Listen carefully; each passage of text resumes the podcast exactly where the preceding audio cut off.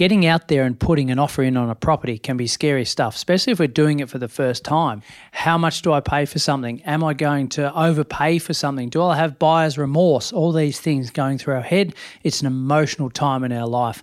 I'm going to unpack all this and more. I'm John Pidgeon, and you're listening to My Millennial Daily.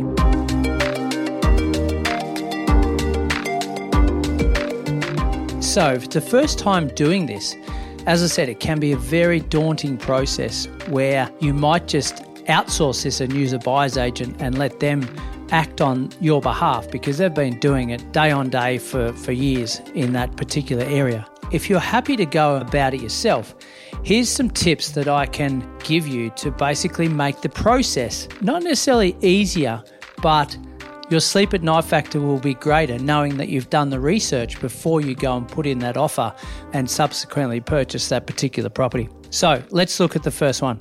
Know your stuff. Research the market locally, what is sold, how many are currently listed, have good rapport with agents in the area.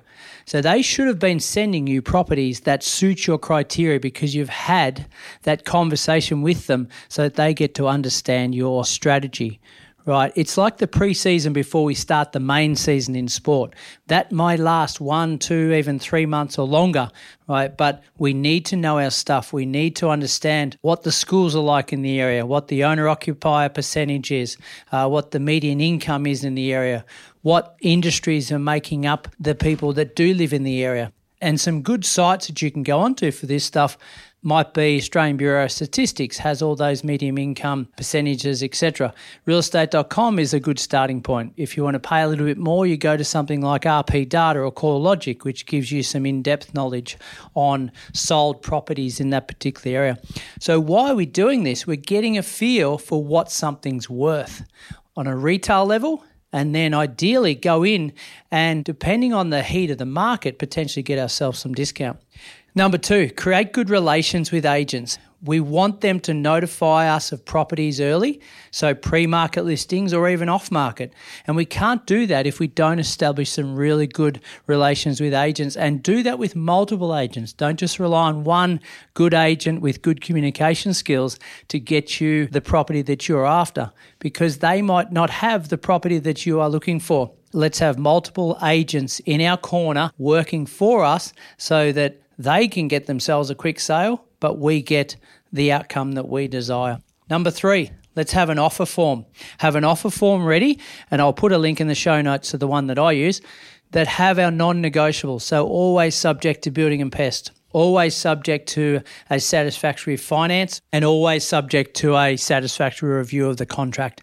They're my three non negotiables when I'm going to put in an offer. You might have a few more than that based on the type of property and the area that it's in, etc. So always have an offer form.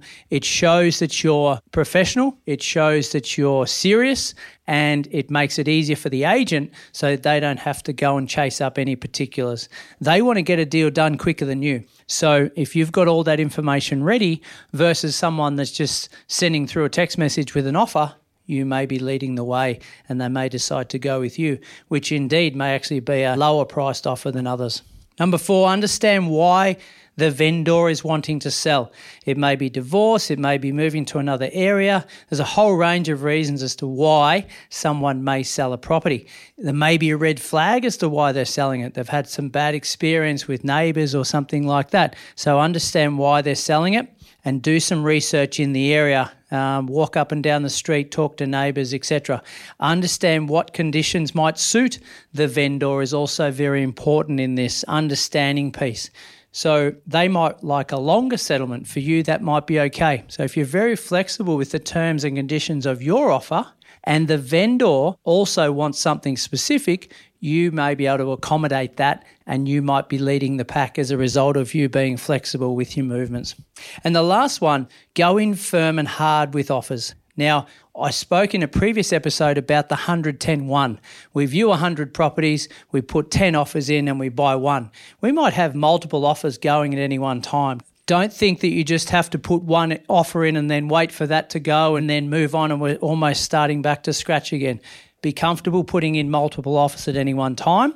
And when that offer's in, make sure we tell the agent that this offer will expire in 24 hours, right? Give them a deadline which puts the ball back in your court or the control back in your court and that allows them to act swiftly with the vendor, right? Now, in Queensland, for example, they may require that offer on a contract. So check your state and your regulations and talk to agents about this as to how they want the offer. But essentially, we need a good conveyancer in our team that's going to help you through this process.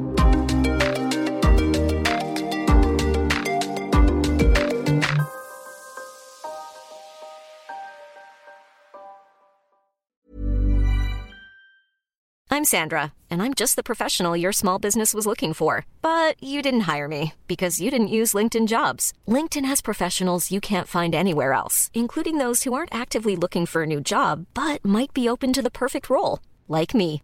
In a given month, over 70% of LinkedIn users don't visit other leading job sites. So if you're not looking on LinkedIn, you'll miss out on great candidates like Sandra. Start hiring professionals like a professional. Post your free job on linkedin.com/people today. So, in summary, five tips for putting in an offer on a property. Number one, know your stuff. Do your research of the market. Take your time to do that. The pre-season component of your search is really important. Number two, create good relations with agents. Notify properties early, even off market, etc.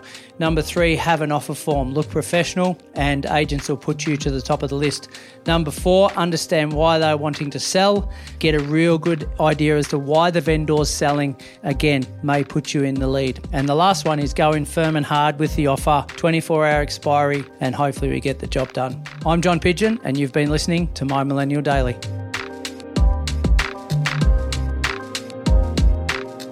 My Millennial Daily is produced by My Millennial Money, also available on Spotify.